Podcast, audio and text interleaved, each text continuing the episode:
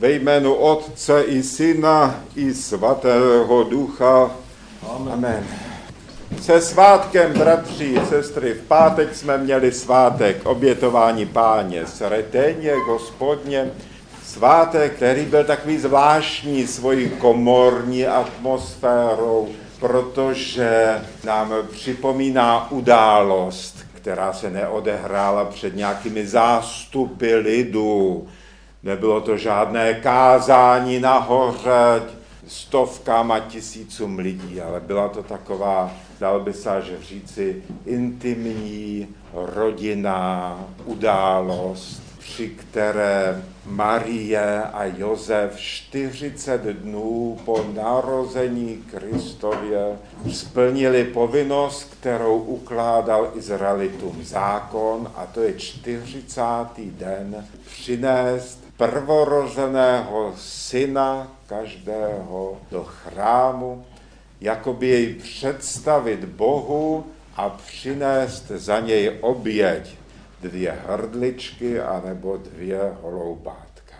A tato událost, která je skutečně vnitřní, rodina, tak do této události nás svátek a církev jakoby zahrnuje, jakoby nás Pán Ježíš Kristus a celá boží rodina, jakoby celou církev zvali k účasti na těchto věcech, na věcech i takových vnitřních a rodinných, a takovýmto způsobem jsme uváděni, a to jsme při tomto svátku, myslím, tak hluboce prožívali, jsme uváděni do blízkosti Boží, do věcí Boží rodiny, do věcí, které jsou, jak už říkám, téměř intimní, soukromé, a tam je církev zvána, zahrnována protože v Kristu jsme všichni jedna rodina.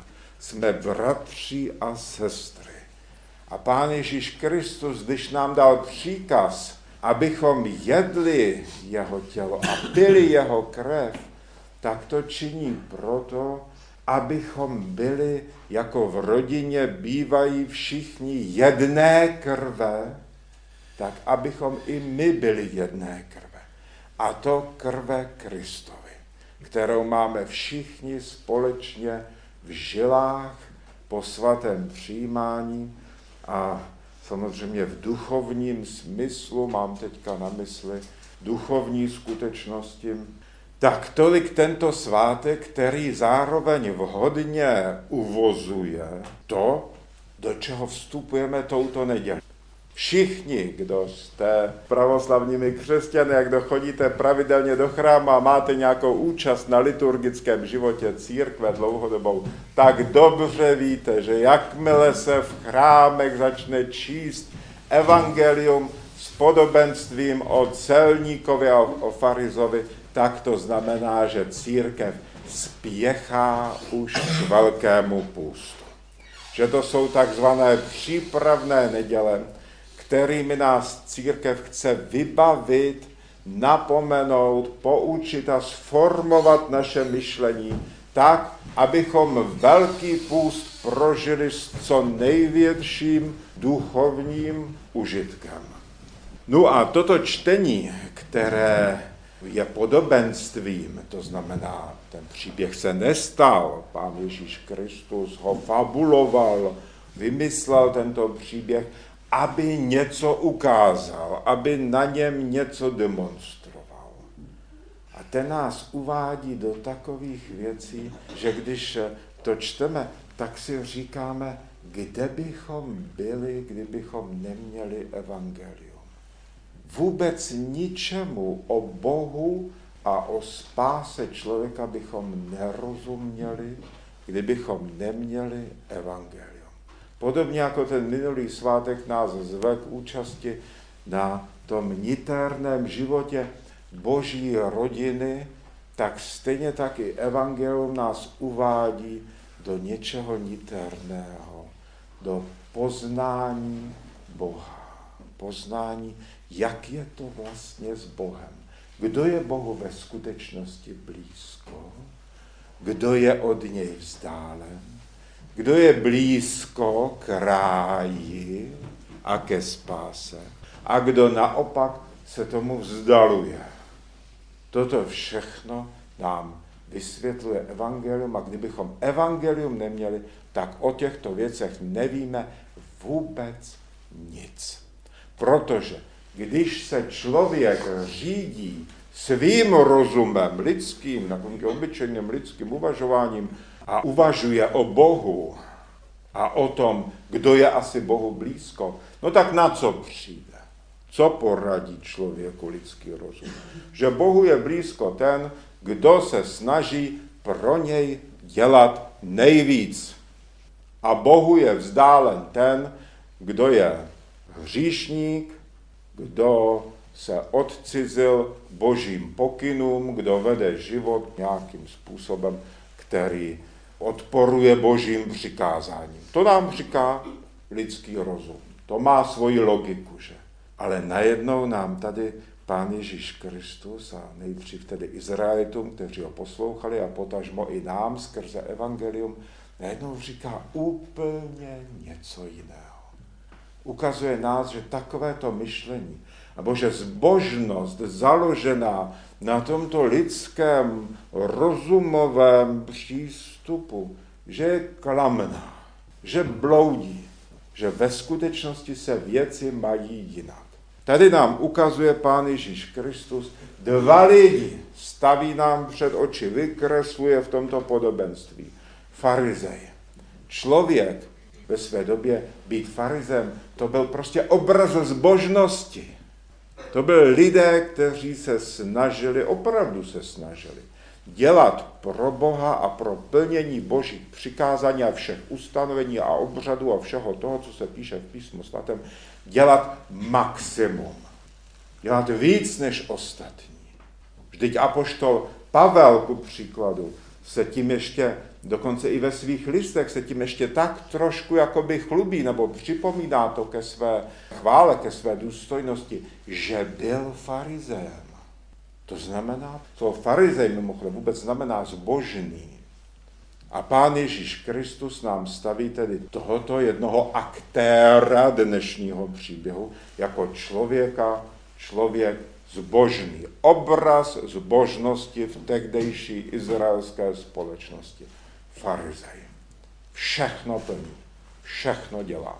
A pak nám staví druhou osobu před oči a to je pravý opak.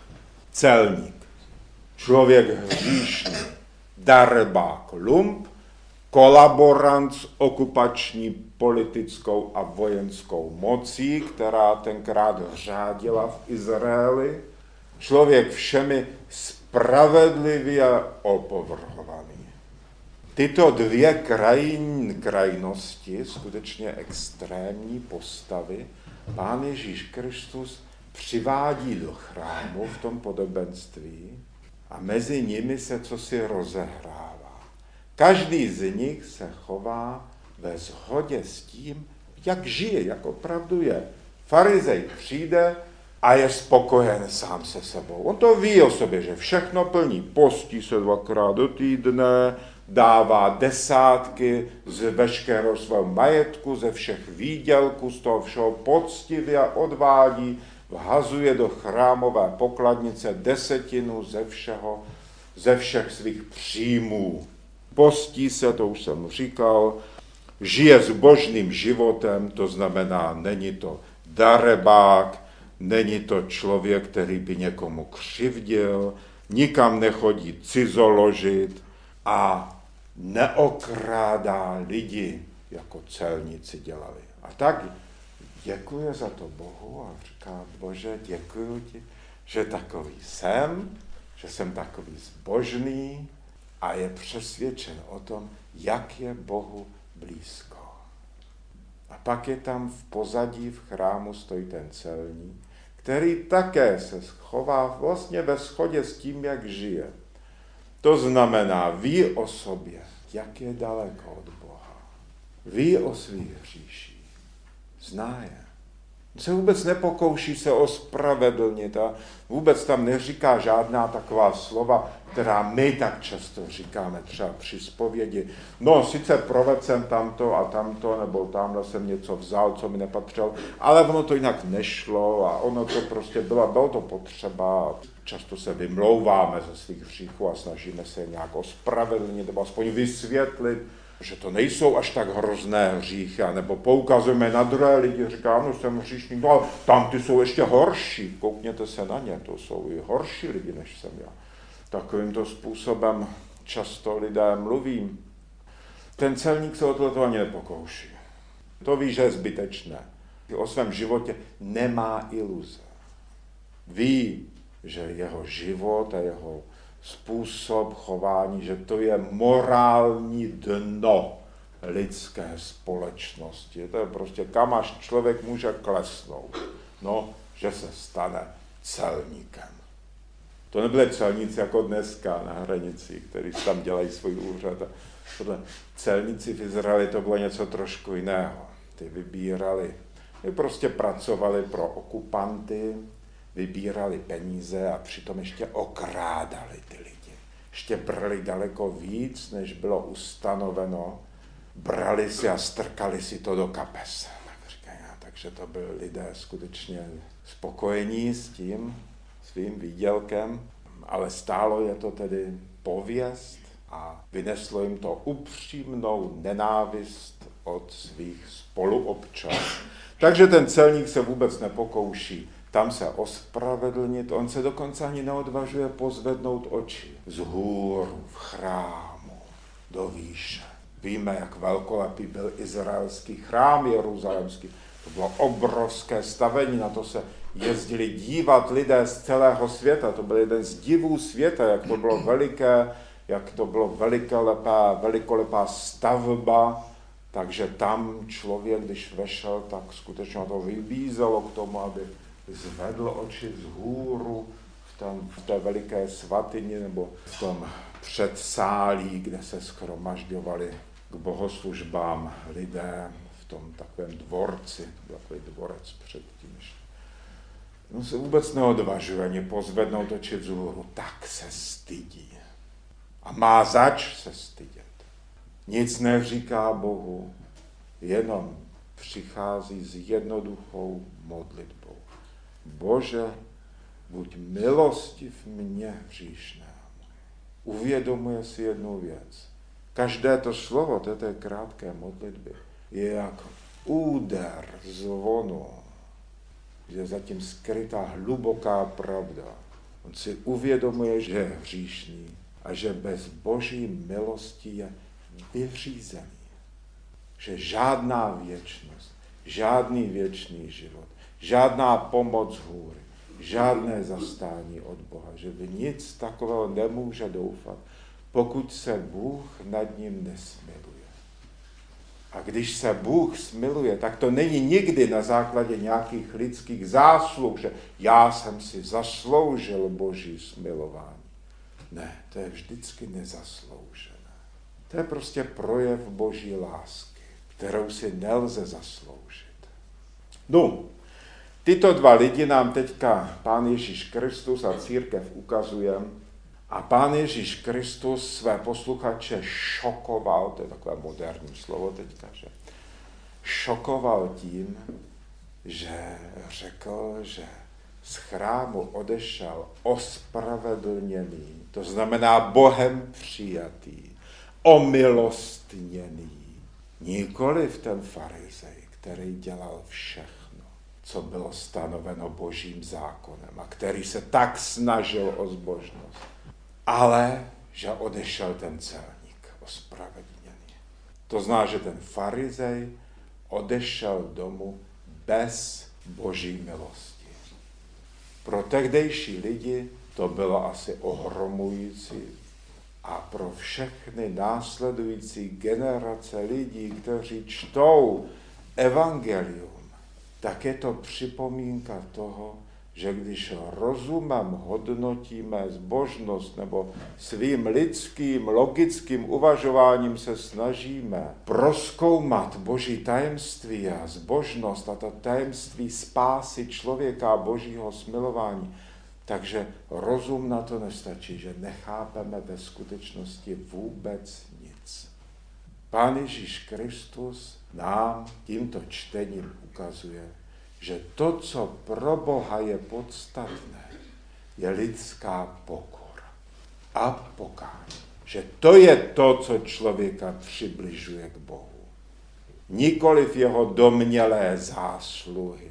A tím v žádném případě Pán Ježíš Kristus nikdy neřekl, že se nemáme snažit plnit boží přikázání, že máme žít jako darebáci. Nikdy neříkal, žijte všichni jako celníci, okrádejte se navzájem, nebo nic takového nikdy neřekl.